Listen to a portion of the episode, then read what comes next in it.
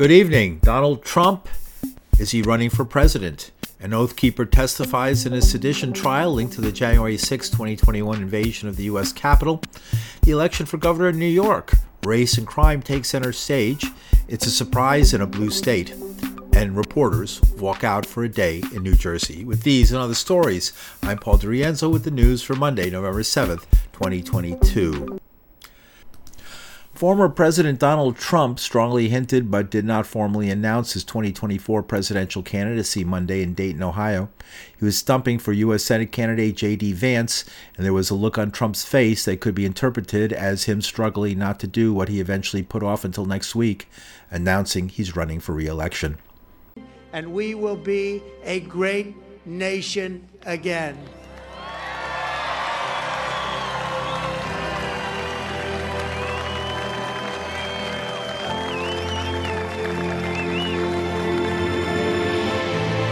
But not to detract from tomorrow's very important, even critical election. And I would say, in the strongest way, it's a country saving election, specifically including the election of all the people that I'm going to name. I'm going to be making a very big announcement on Tuesday, November 15th at Mar-a-Lago in Palm Beach, Florida.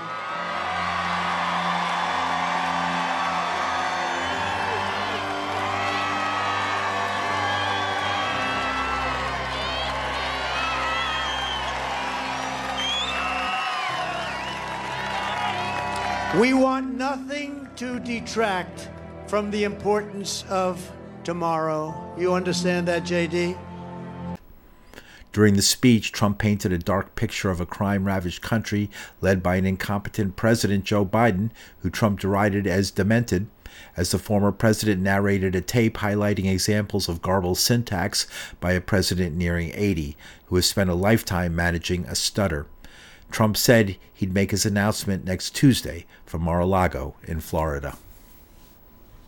Oath Keepers founder Stewart Rhodes testified Monday that his far right group had no plan to storm the U.S. Capitol on January 6th, adding the members of his organization who did barrel into the building that day made a stupid decision. Rhodes, was testifying in his own defense, is on trial along with four defendants on seditious conspiracy and other charges in connection with the Capitol invasion. He testified that the Oath Keepers came to Washington, D.C. to provide security to prominent Trump supporters, that his rhetoric in the run up to January 6 was aimed at getting then President Trump to invoke the Insurrection Act. 321. He testified that the Oath Keepers came to Washington, D.C. to provide security to prominent Trump supporters, that his rhetoric in the run up to January 6 was aimed at getting then President Trump to invoke the Insurrection Act to call up militias and stay in power, and that there was no plan to storm the Capitol. Rhodes and his alleged co conspirators, Jessica Watkins, Kelly Meggs, Kenneth Harrelson, and Thomas Caldwell, are charged with seditious conspiracy, obstruction, and other offenses in connection with January 6th. And the founder of the Global Project Against Hate and Extremism is Heidi Beirich, a regular on this news program. She's been looking under the hood to understand the workings of the far right in the United States. Beirich says Oath Keepers founder Stewart Rhodes spent his time on the witness stand distancing himself from the hundreds of Trump supporters who stormed the Capitol. Rhodes has basically skated around all the things that have been alleged about his behavior leading up to January 6th and after January 6th. And he seems to be attempting to lay responsibility for the involvement of the Oath Keepers that day on everyone around him. In fact, he's acting as though he plays almost no leadership role in this organization contrary to, to all the facts. Isn't it unusual for a defendant in any trial to, to testify because of their right to remain silent and all of that? Yeah, I suppose that Rhodes thought that he could get the jurors on his side by playing this sort of victim role as though he's been, you know, falsely painted. I'm sure that uh, in many, you know, in many cases, they ask the defendant not to take the stand. Right, and you know, 330 million other Americans uh, managed to avoid Washington D.C. that afternoon. So the fact that he was there and whistling in the dark, I wasn't doing nothing, is in itself damning. Yeah, and that he was in a you know a garage on the night of January 5th with the head of the Proud Boys that isn't a good look either in this case. Looking at it globally, is this showing that this attempt, this Trumpian, uh, I call it Trumpian at, assault on democracy, while dangerous, is more a warning to Americans rather than a danger in and of itself? I think at this point, the fact that we don't have consensus in this country that January 6th was an insurrection, we still have people running for office saying it was like tourists being up at the Capitol, and that the country hasn't come together to condemn this clear attempt to undermine democracy is a real problem in the United States. Of course, in the months since January 6th, we have an entire election denial movement that has sprung up. We have people running for office on platforms where they say, you know, essentially, I'm going to make sure that the 2024 election goes to Trump. All of this is what has played out in the months since January 6th. So, in that respect, the groups who were part of the assault on the Capitol have sort of gotten their wish, right? This, this has undermined democracy in the minds of many Americans and made them question whether our electoral system is fair, regardless of all the evidence that shows that it is. It's psychological warfare. Is this totally homegrown, or because there's so much more news coming out about the ties to Putin and Russia in the light of the war and everything? It's there's still evidence of Russian propaganda trying to interfere here in the midterms. It seems to me that our system is under assault from outside and from within at the same time. What should people get ready for? I mean, abortion is such a big fight. Tomorrow's the election. How should people deal with this obvious, as you're describing, rise of fascism in America in a much more uh, brutal manner than in the past? It's the challenge of our age. It's interesting the way that this has occurred so quickly, right? That a whole election denial movement, the empowerment of the kinds of candidates that we have running for office, basically saying they want to manipulate the system, are protecting our democracy is the challenge of the day, right? Against people who don't agree with that system. I mean, at least that's the way that I see it. People should vote tomorrow everyone should vote. We're I sometimes just shocked that we're even discussing the possibility that this system could fall after 250 years. It's unbelievable. Heidi Beirich is founder of the Global Project Against Hate and Extremism. And seditious conspiracy is a federal law that prohibits conspiring to overthrow the United States government by force. It was enacted in 1861 as a response to the secession of slaveholding states leading to the Civil War. Eleven members of the Oath Keepers, including Rhodes, and five members of the Proud Boys, including leader Enrique Tarrio, were charged under the law for their alleged activities during the January 6th attack on the Capitol. Mark Graber is Regents Professor of Constitutional Law at the University of Maryland. He says the Constitution is crumbling and the future of democracy is at stake. Well, what he's trying to say was he had no involvement in what actually happened, that he was not leagued which is a term of art with the people who actually participated in the January 6th insurrection. We did see pictures of what seemed to be Proud Boys in uniform doing that military style advance in single straight file line into the building. The evidence is against that claim, but people are entitled to say whatever they want, subject to perjury prosecutions, and the jury not believing them. What's the purpose of that, of testifying in, in this one manner? It doesn't seem to be helping his case, or maybe it is. I really don't know since the defense team has never contacted me, probably for very good reasons. the purpose may be to try the case over the internet. And lots of things get believed on the internet that don't get believed anywhere else maybe expecting a possible win by uh, the former president. Are these guys going to get jail time if they're convicted, do you think? It's quite probable. What they did wasn't simply, you know, an insurrection in the technical term, but people died.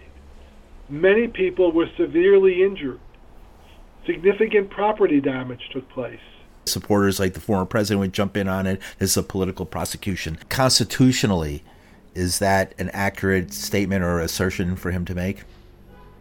It's a political prosecution only in the very narrow sense that it's a political choice to prosecute anyone. But what he did was a crime by any partisan agenda if you believe what appear to be the obvious facts. Unless you believe the the election was stolen. No, even if the election was stolen, if I think, say, the Maryland gubernatorial election is stolen, there are many things I can do, but I cannot storm the Maryland General Assembly. I cannot trespass where I'm not wanted. I cannot beat up police officers. Even, even if I think the election was stolen. And even if the president of the United States said it was stolen and called out his guys who he once said uh, stand stand by, right? The president of the United States has no authority to say put in the person I think ought to be governor of Maryland. What does this say about elections going forward? I'm not a very good prophet. What I can say is in the 19th century, polling places were not always the safest. Wasn't true for most of the 20th. I fear in many parts of the country it may be true again. So it'll be like those horrible pre Civil War stories or post Civil War stories during Reconstruction where night riders came. Too strong. But pushing, shoving, threats, too probable.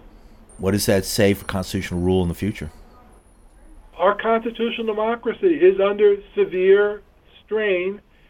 Obeying the rules would be useful that's not what's happening. Are we gonna? Is this? Do you think this is Civil War material, or is this just protracted domestic dislike and hatred between factions of the country that's going to just mark our time, our era? Civil war is wrong because it's not the case that everybody who is blue is in a blue state, everybody who is red is in a red state. My friend Jack Balkin has an expression, constitutional rot our fundamental institutions are eroding, and if they erode too much more, we don't know what will replace them. Mark Graber is Regents Professor of Constitutional Law at the University of Maryland. Oath Keepers founder Stewart Rhodes denied plotting an armed rebellion against the government and says there was no plan to enter the Capitol.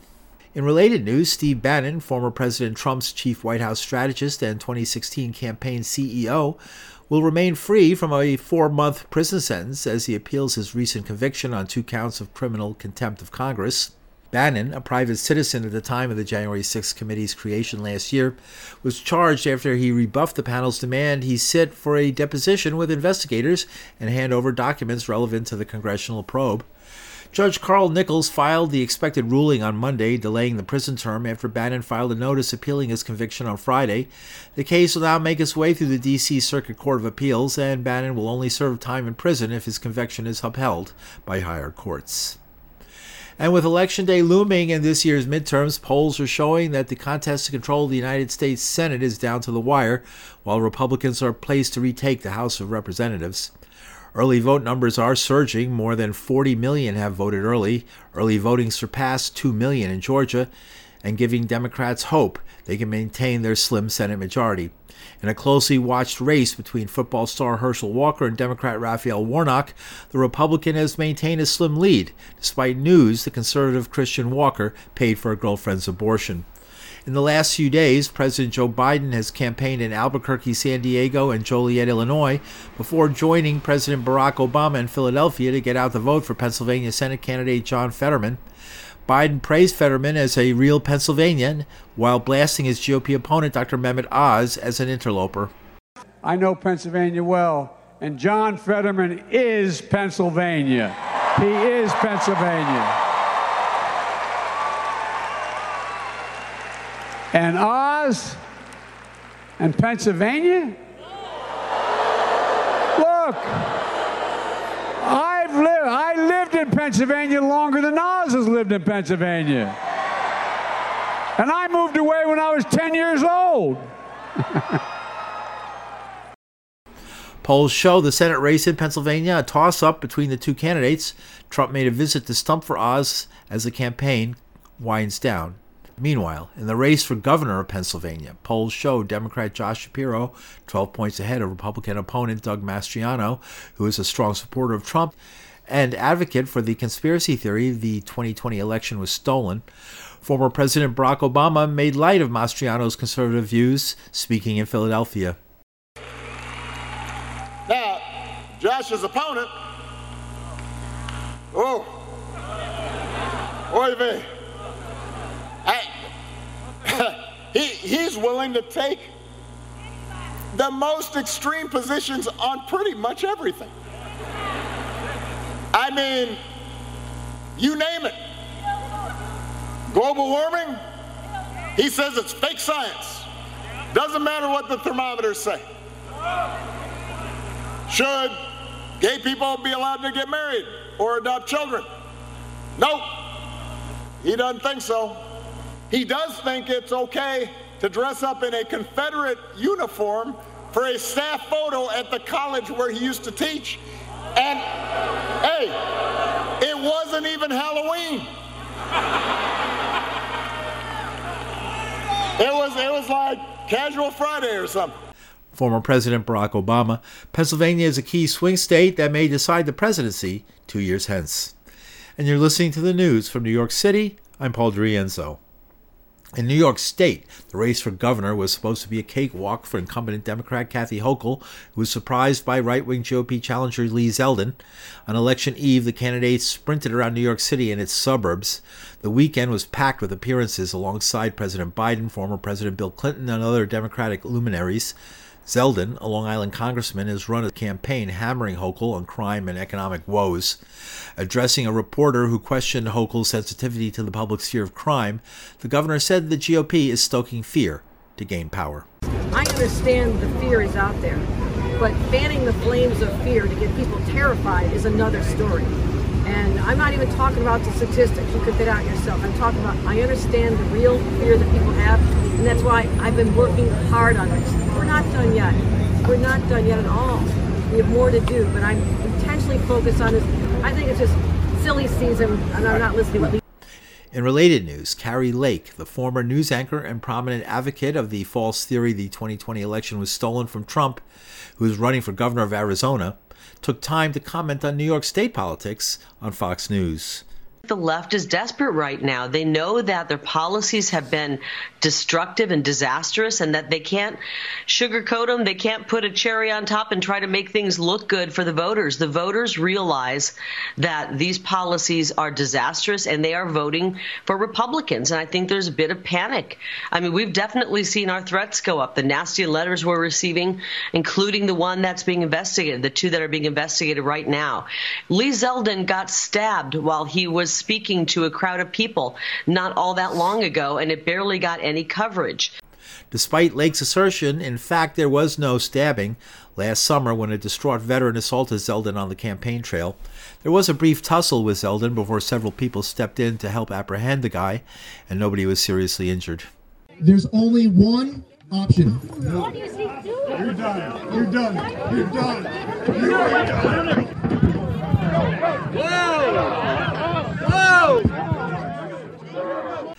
The assailant, David Jakubonis, was released to an inpatient alcohol treatment facility last month. Zeldin has expressed sympathy for Jakubonis and said he supports him in getting the help he needs. Meanwhile, in more election news, earlier on Monday, Zeldin's campaign was accused of using images of a mentally ill man who was shot and killed by Brooklyn police officers four years ago. In a political advertisement, advocates charged was racist and misleading. There's no question that this fear of crime is real. Then, without warning, he turns violent and continues. You're looking at actual violent crimes caught on camera in Kathy Hochul's New York. And it's getting much worse.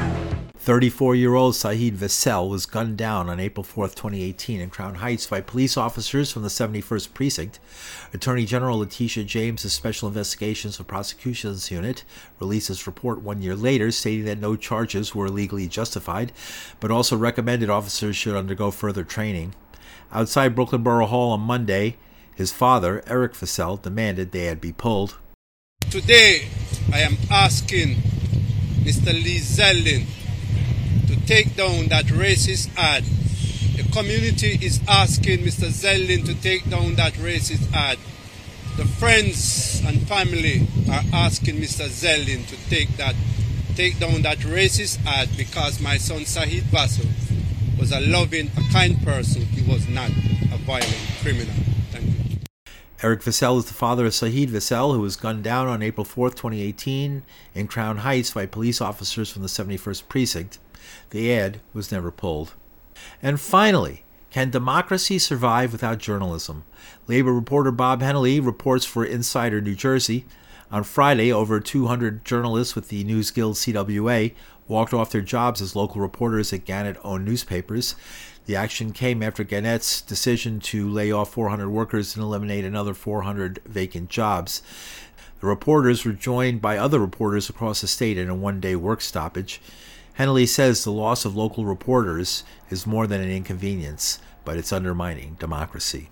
You pick it, whether it be healthcare, hospitals, newspapers, factories, anything of value. This is the pyramid scheme that we are now in the midst of. And so, as a consequence, while it's true that based on your individual income and ability to have free time, you may be able to create a startup, the function of democracy that is always relied on a press, that is very much in doubt. Replaced it has been a social media, cheap to produce, aggregated content that has the big thumb imprint of it of corporate platforms whose primary purpose is not to inform but to drive media traffic. And if that means the analytics, analytics detail that they want you to hate your neighbor if they're a Democrat or Republican because that's going to get more hits, that's exactly what they're going to do. I submit to you as Exhibit A, contrast the reaction in this country to the public health crisis of polio in the 1950s with the dysfunction and deadly response that we had from COVID.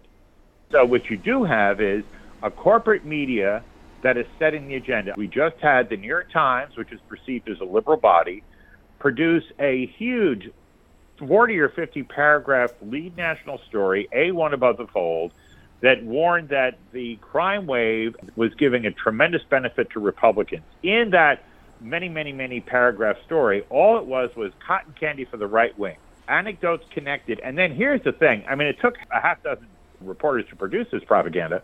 Mm-hmm. They then buried the one useful piece of news they actually found, which is that, oh, by the way, don't you know, this is on the jump several paragraphs in, that the FBI changed the way that they collect uniform crime statistics, meaning that last year, one third of American cities, including some of the largest, had not posted their crime statistics. So, in short, we are left with nothing but inference, atmospherics, and innuendo shaping the policy debate. Similarly, it seems like they're getting advice that they better cut the local reporting. It's a waste of money. Well, that's because, right, because here's the thing. The reality is that from a marketing standpoint, the larger an audience you can deliver, the better your ad revenue is going to be. And now these decisions about where to place advertising being made by artificial intelligence. I mean, that's the other thing to consider is just how automated the decision making is is about this. And also the confusion. I mean, I think that there's been a degradation in terms of public education, private and public education, that people don't really understand what the news is at this point. There's a fair, there are people that have the skills that we're involved with in terms of communicating that have decided that journalism didn't pay, and what they're involved with is issue public relations. And so that's another thing the loss of newspapers and the loss of those places as a viable lifestyle where you can raise a family on Right, and that of course is not a.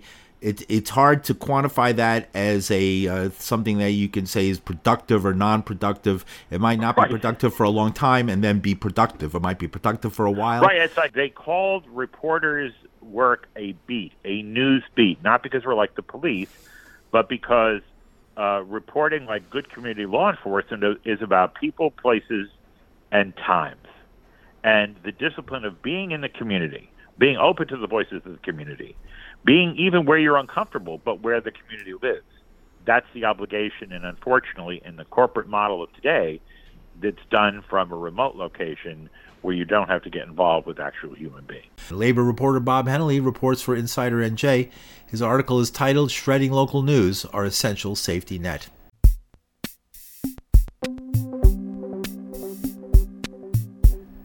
And that's some of the news for Monday, November 7th, 2022. You can find the news at pauldirienzo.com. From New York City, I'm Paul Dirienzo. Thanks for listening.